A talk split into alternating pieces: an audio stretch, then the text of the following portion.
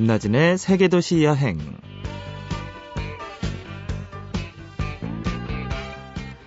안녕하세요. 김나진입니다.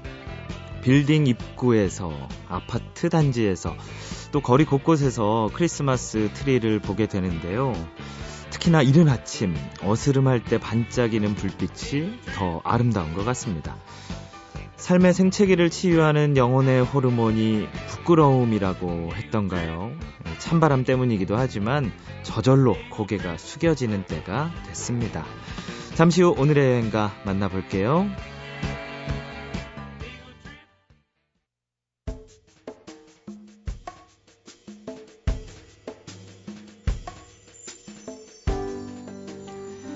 이제는 정말 많은 사람들이 산티아고 순례길을 찾아서 걸어갑니다.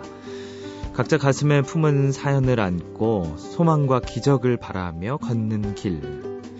오늘은 산티아고에서 순진한 걸음을 느리게 걷고 오신 순진 씨를 모셔봤습니다. 안녕하세요. 안녕하세요. 네. 순진 씨 본명은 아니시죠? 예. 필명이라고 하나요? 네. 아, 제 스승님께서 네. 주신 이름인데요. 따를 순의 참진, 진리를 따르는 사람이 되라 와, 이런 뜻으로 주신 이름입니다. 진리를 따르는 사람.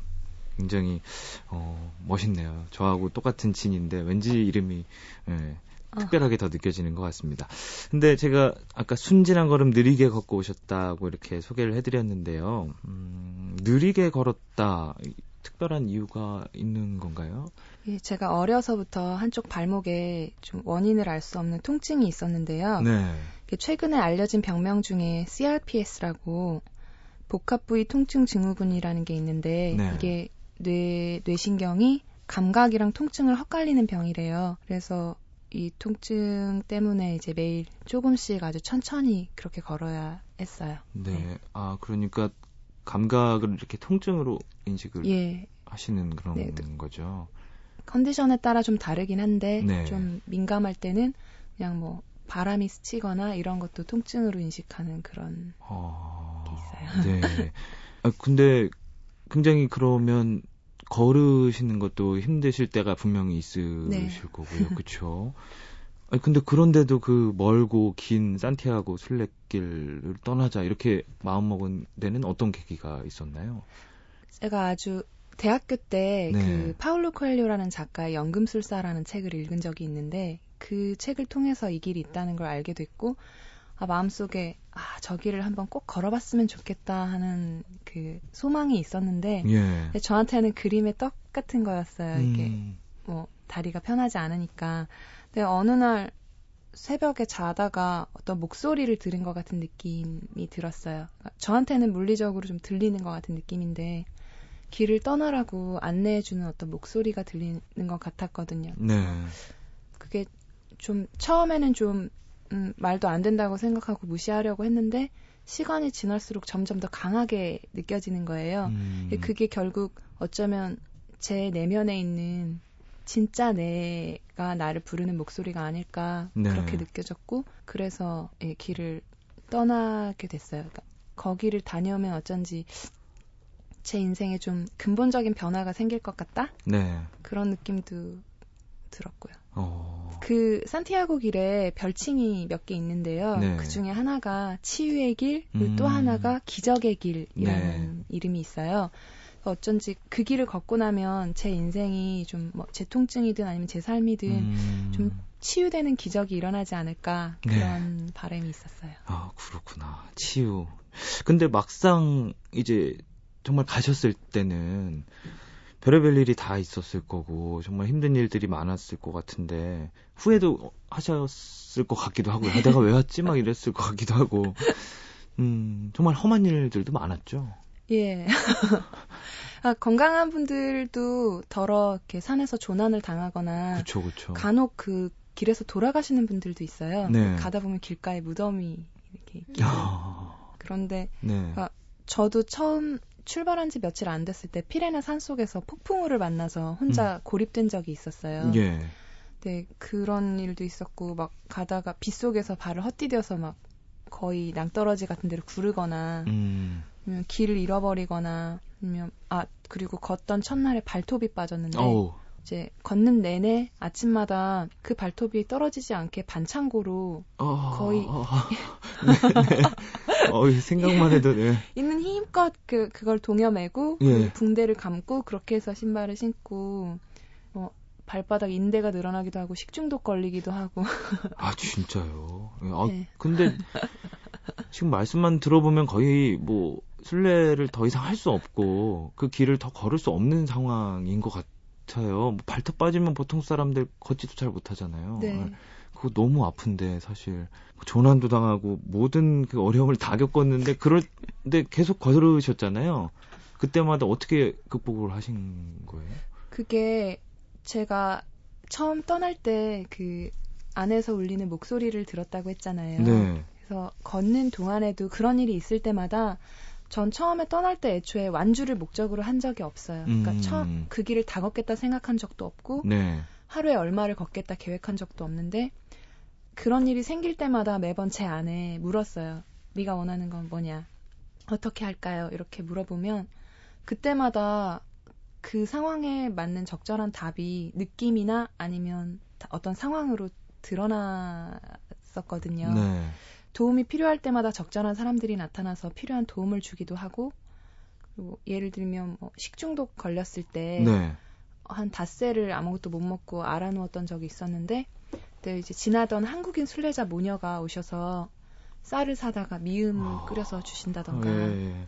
아니면 길을 잃고 엉뚱한 곳에서 막 헤매고 있는데 사람들이 와서 길을 바로 잡아서 알려준다던가 그리고 도저히 걸을 수 없는 상황이 됐는데 어떤 사람이 차를 가지고 오더니 원하지도 않았던 히치하이킹을 강제로 해서 이렇게 어디 목적지까지 데려다 준다던가 이런 적절한 그때 당시 저에게 딱 필요한 그런 도움이 펼쳐졌던 것 같아요. 네, 어, 무슨 영화에 나오는 것 같아요. 무슨 네. 사건이 일어날 때마다 식중독 걸리면 필요한 게 틱 나타나고 와 정말 그 약간 소름 끼치기도 해요, 지금.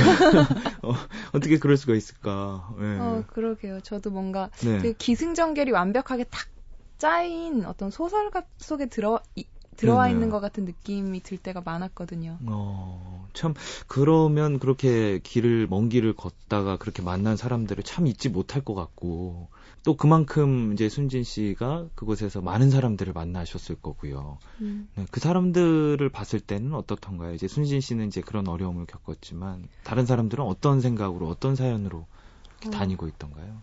제가 만났던 분들 중에 그 레즈비언이었던 미국인 친구가 있었는데 그 네. 친구는 자기가 선택한 성 정체성이 아닌데 그로 인해서 자기 자신과 가족들이 모두 힘들어하는 상황에 굉장히 분노해 있었어요. 네. 그러니까 자신을 용서 자신의 그런 그 성적인 정체성을 용서하지 못하는 면이 있어서 그걸 안고 걷는 친구들도 있었고 그리고 자신을 학대하는 남편에게서 네. 이제 독립하기 위해서 그 길을 걸어온 분도 있었고 그리고 아내하고 딸을 한꺼번에 사고로 잃고 음. 그 길에서 이제 치유를 얻고 난 뒤에 그 길에서 이제 캠핑카 안에 차랑 뭐 의약품 이런 거 싣고 다니면서 순례자들을 도우면서 어, 지내는 예, 그런 예. 아저씨도 계셨고 루게릭을 앓는 동생이 있었는데 네. 그 동생에게 기적이 일어나기를 바라는 마음으로 걷고 계시는 분도 계셨어요. 네. 길에서 만난 분들 뵈니까 저는 제가 겪는 고통 이나 제, 제 인생의 어려움이 어, 세상에서 제일 크고 음. 제일 무겁고 네. 제일 힘들 힘들다고 생각했었는데 근데 거기서 만난 사람들을 보니까 아 이렇게 사연 하나 없는 사람이 세상에 없구나. 그쵸. 저마다 무게가 달라 그렇지 다들 그런 아픔을 가지고 있구나 네. 생각이 들었어요. 와, 그러니까 순진 씨가 느꼈던 뭔가 이렇게 변화하고자 했던 것들 그러니까 순진 씨만의 생각은 아니었네요. 다른 사람들도 다 네. 똑같이 네. 나보다 더하면 더했지 덜한 어떤 마음을 갖고 있는 사람은 없는 거고. 네. 와, 그 수많은 사람들을 그렇게 만나면서 또 용기도 많이 얻으셨겠어요. 네.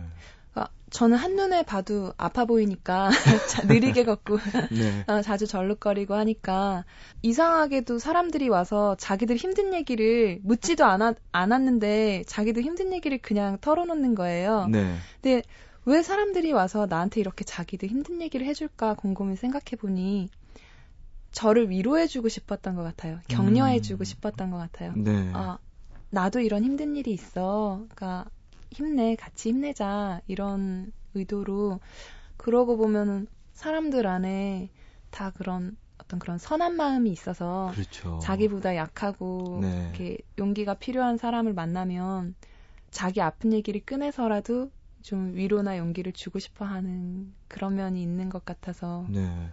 네, 굉장히 고맙고 감동을 음. 많이 받았어요. 아까 말씀하신 것처럼 천천히 걸으실 수밖에 없다라는 말씀을 하셨잖아요. 그럴 때는 이제 주변 친구들이 만났을 때 좀 빨리 걷고 싶은 사람도 있을 거고 그런데 예, 그런 경우가 좀 생겼을 것 같아요.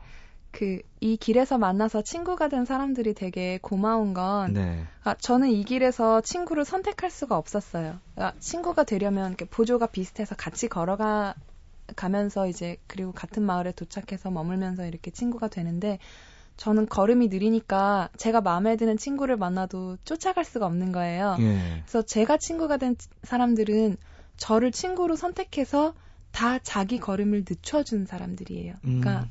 빨리 걸을 수 있지만 네. 저하고 친구가 되기 위해서 속도를 줄이고 저에게 보조를 맞춰준 분들인 거예요. 그래서 저는 걷다가 중간중간 힘들거나 다리 아프거나 하면 자주 쉬어야 되는데 네. 그게 때로는 그늘이 없는 막 뙤약볕 한가운데 앉아서 쉬어야 되고 이럴 때도 있었는데 근데 그 친구들도 저랑 같이 뙤약볕 40도씩 막 이렇게 뜨거운 날씨에 뙤약볕 아래 저랑 같이 앉아서 같이 쉬어주고 네. 제가 움직일 때 같이 움직여주고 이랬던 게 굉장히 오래도록 가슴에 남아요. 네, 참 고마움도 많이 느끼셨겠지만 분명 어, 그 친구분도 순진 씨를 통해서 뭔가를 많이 얻어갔을 거예요, 그쵸? 그런 생각이 듭니다. 어, 사실 음, 만나 뵙기 전에는 굉장히 어, 미소가 이렇게 밝으신 줄 몰랐어요. 굉장히 밝은 목소리와 미소로 얘기를 해주시고 계시고 어, 정말 이 길을 다녀오시고 나서 뭔가 변화가 있었던 게 아닐까 이런 생각이 저도 계속 들고 있습니다. 어, 오늘 순진 씨와 이 산티아고의 얘기를 하고 있는데요. 어, 또 순진 씨가 오카리나를 그렇게 잘 부신다고.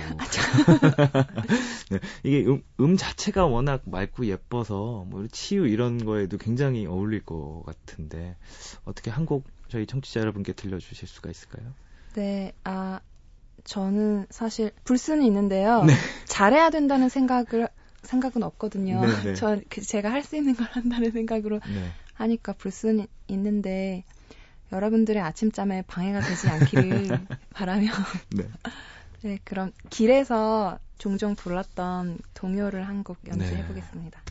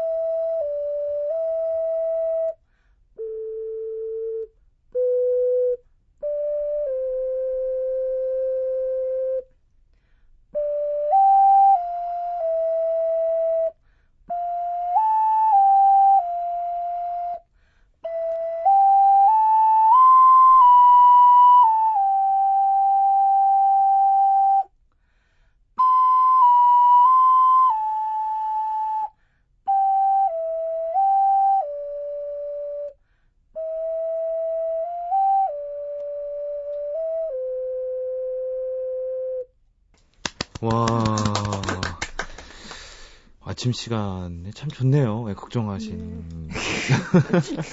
얼굴 빨개지셨어요. 약간 있는 힘껏 이렇게 불어주셔가지고.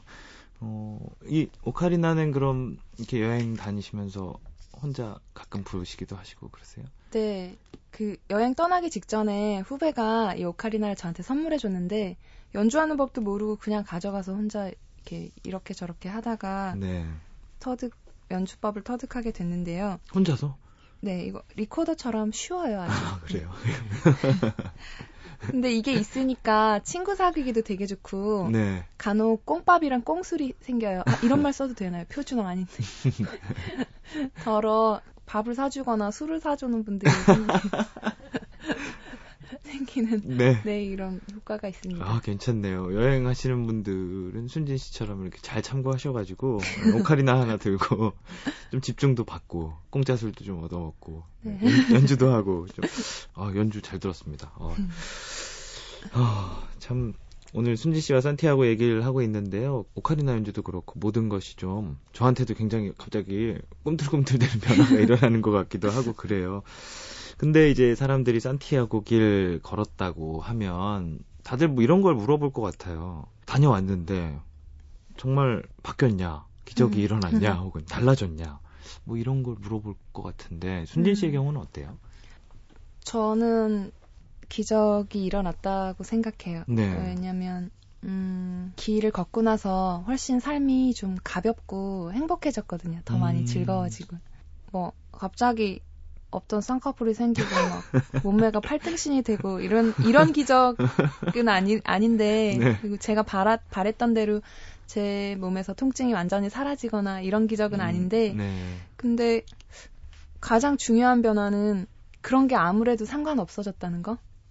그러니까 음. 통증이 있건 없건 뭐 아프건 아니건 그리고 별 볼 일 있건 없건 나는 그냥 나구나 이게 그냥 나구나 하고 받아들이고 인정하게 된 거 그게 제 삶에서 제일 큰 기적이고 제일 큰 변화였던 것 같아요. 그러니까 아.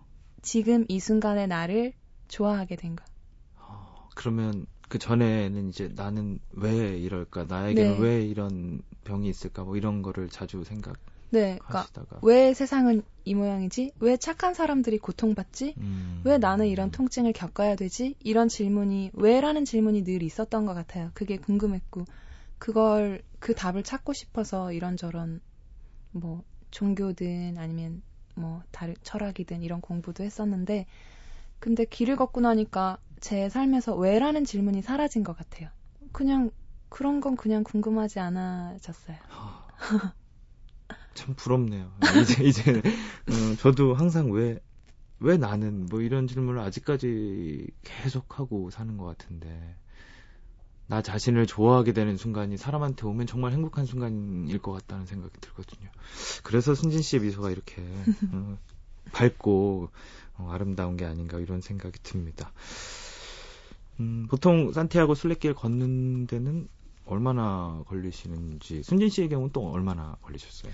보통은 한 달, 한 달 남짓 걸리는데요. 네. 건강한 성인들의 경우, 그러니까 배낭을 메고 걷는데 무리가 없는 건강한 성인들 경우는 한 달 정도면 걸으실 수 있어요. 네.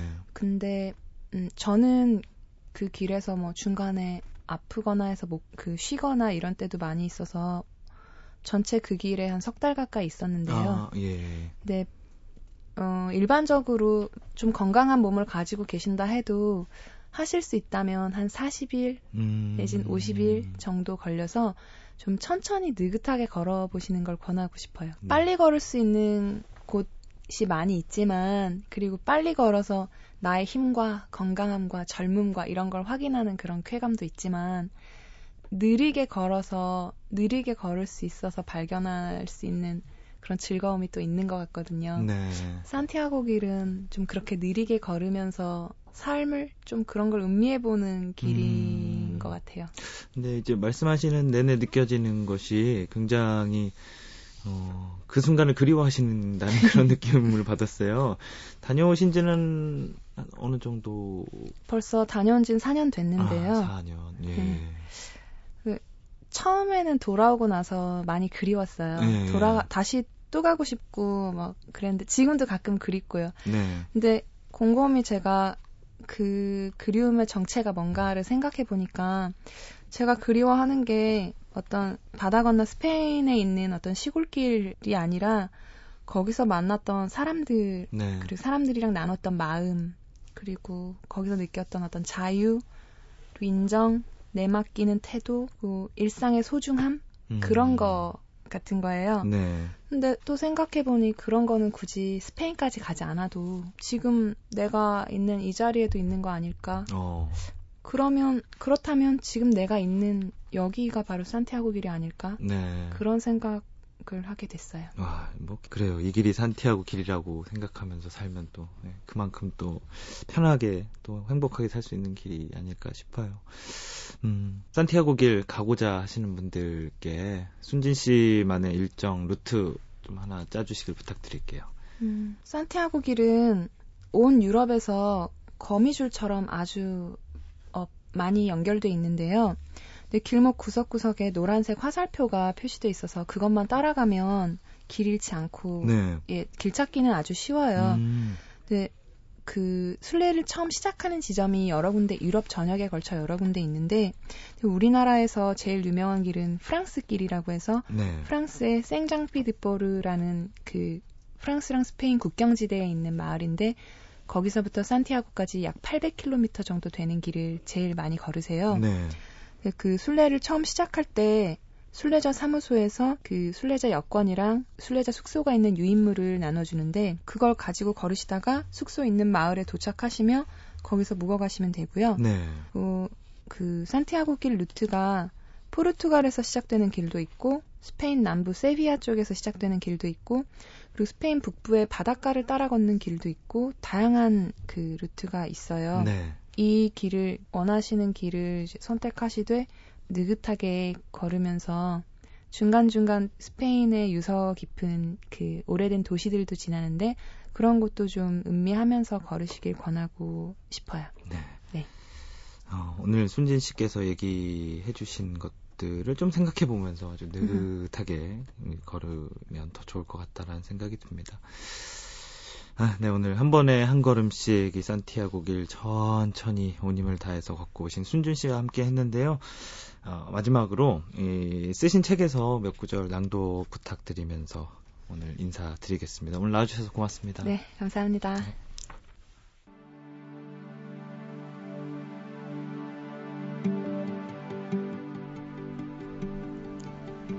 이 순례 여행의 온갖 경험을 통해 내가 얻은 배움의 핵심은 딱 한 가지다.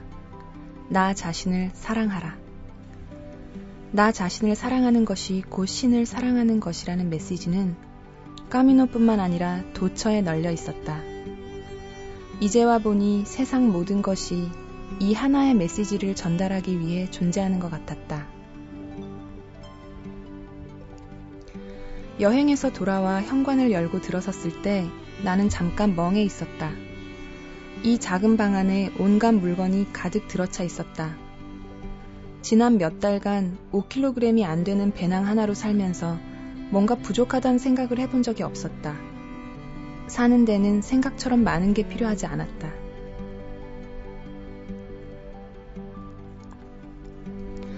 얼마 전 잠에서 깨어나는 순간 가슴 안쪽에서 이 모든 것이 완전하다 라는 목소리가 들려왔다. 나를 아프게 한 사람들도 내가 저지른 실수도 힘들었던 순간도 더 이상 말로 표현할 수 없을 만큼 있는 그대로 완벽하고 완전했다. 내가 할 수 있는 일은 그저 받아들이고 인정하고 고마워하는 일 뿐이었다. 그래, 까미노의 기적은 없었다. 적어도 내가 바라던 기적이 내가 바라던 방식으로 일어나지는 않았다. 하지만 이제 나는 알고 있다. 내 속에 있던 진짜 내가 바라던 기적이 진짜 내가 바라던 방식으로 일어났다는 것을. 그래, 나는 전보다 훨씬 가볍고 행복해졌다. 이건 비밀인데 사실 그 길에는 기적이 있다. 목격할 준비가 된 사람에게만 보이는 매일의 기적이.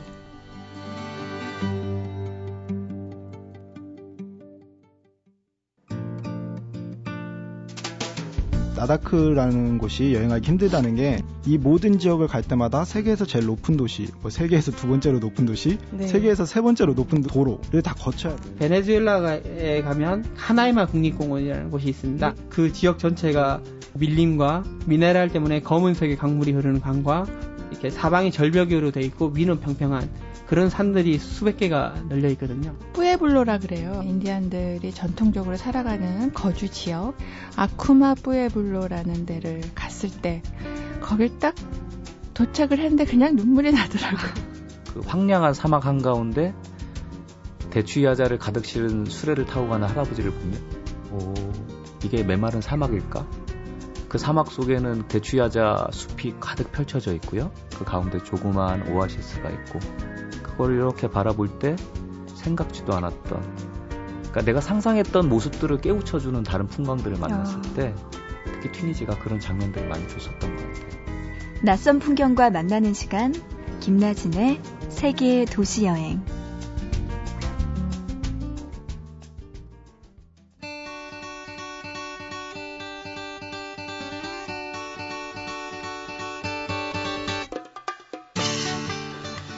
춥고요. 또 더 추워질 것이고 이제 모든 게 꽁꽁 얼 텐데요. 어디로 뭘 하러 가면 좋을까요? 여행 작가 이하람 씨 오늘도 나와주셨습니다. 안녕하세요. 안녕하세요. 어, 이번 주에는 정말 눈도 많이 내리고 서울이 너무 추워졌어요. 네. 정말 추위와의 전쟁이에요, 그렇죠? 그렇죠. 그래서 또 눈도 오고 추워지고 해서 겨울에는 주말이 돼도 외출 안 하시고 집에서 귤 까드시면서 TV만 보시는 분들이 참 많으시더라고요. 맞아요. 저도 좀 나가기 싫고 그래요. 네. 그 귤 한번 먹다 보면 멈출 수가 없고 네. 추위가 좀 싫어요. 사실 더울 때보다 추운 게 좀 더 고생이 아닌가 이런 생각이 들거든요. 그렇죠. 저도 추운데 어디 다니세요라고 추천을 해드리기가 쉽지는 않거든요. 네. 그렇다고 또 집에 계시라고 할 수는 없고요. 네. 올 겨울 이제 더 추워질 겨울을 든든하게 보내시라고요. 제철 음식, 음. 맛있는 음식 드시는 여행을 준비를 했습니다. 음식이군요. 네. 어, 겨울에는 아까 말씀하신 귤 있고 뭐 그쵸? 과메기 뭐 이런 거 있나요? 겨울하면 딱 떠오르는 게 뭐 많이 없어요. 네. 굴과 귤 그리고 과메기 요 정도인데 네. 과메기가 청어를 원래는 말렸는데요. 음. 요즘에는 청어가 잘 안 잡히기 때문에 꽁치로 네. 과메기를 네. 많이 만든다고 해요. 어. 그래서 이제 11월 중순부터 추워진 바람에 꼬득꼬득 말려서 음. 이제 과메기를 드시는 건데 네. 과메기 말리는 풍경은 아무래도 그 유명한 구룡포, 아, 포항의 구룡포로 가셔야겠죠. 네. 포항에 가시면요. 네. 호미곶 아시죠? 예, 예. 호미곶에서 구룡포 해수욕장 이 사이에 과메기 덕장 쭉 이렇게 이어져 있어요. 어. 그래서 겨울에만 보실 수 있는 진풍경이에요. 바다를 배경으로 과메기 덕장 이렇게 줄지어 있는 모습. 그리고 겨울에 가시면 바다 냄새 대신에 좀 과메기 말리는 그 비릿한 냄새를 네. 맡으실 수가 있죠. 아, 그렇군요. 음, 사실 요즘에는 뭐 서울에서도 과메기 접할 수 있는 곳이 많아서 참 좋다 이런 생각을 그쵸. 하는데 직접 가서 먹는 것만 하겠어요. 구룡포 딱 가서 먹으면 정말 별미겠어요. 아, 네. 다르죠. 그 과메기 얘기가 나왔으니까요. 요즘에는 근데 과메기보다 더 유명한 생선이 있어요. 이게 풍년이라고 하는데 혹시 아, 시나요 알 것 같아요. 왜냐하면 저희 부모님이 얼마 전에 드셨거든요. 아. 네.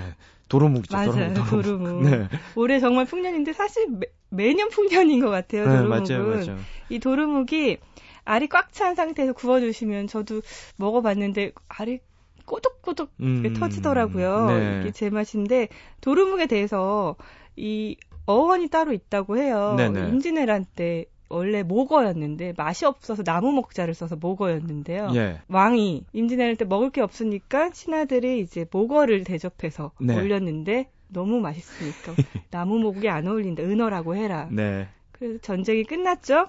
그리고 왕이 다시 은어를 드셨는데 그 맛이 안 나서 도로 모거라 해라. 그래서 도루묵이 됐다고 해요. 네. 근데 요즘에 드시면 굉장히 좀 특별하고 맛있 쓰실 텐데 서해안이나 동해안 어디를 가셔도 도루묵은 접하실 수가 있고요. 네. 한 바구니에 정말 많은데 거의 6,000원, 7,000원 굉장히 싸더라고요. 괜찮네요. 네. 네.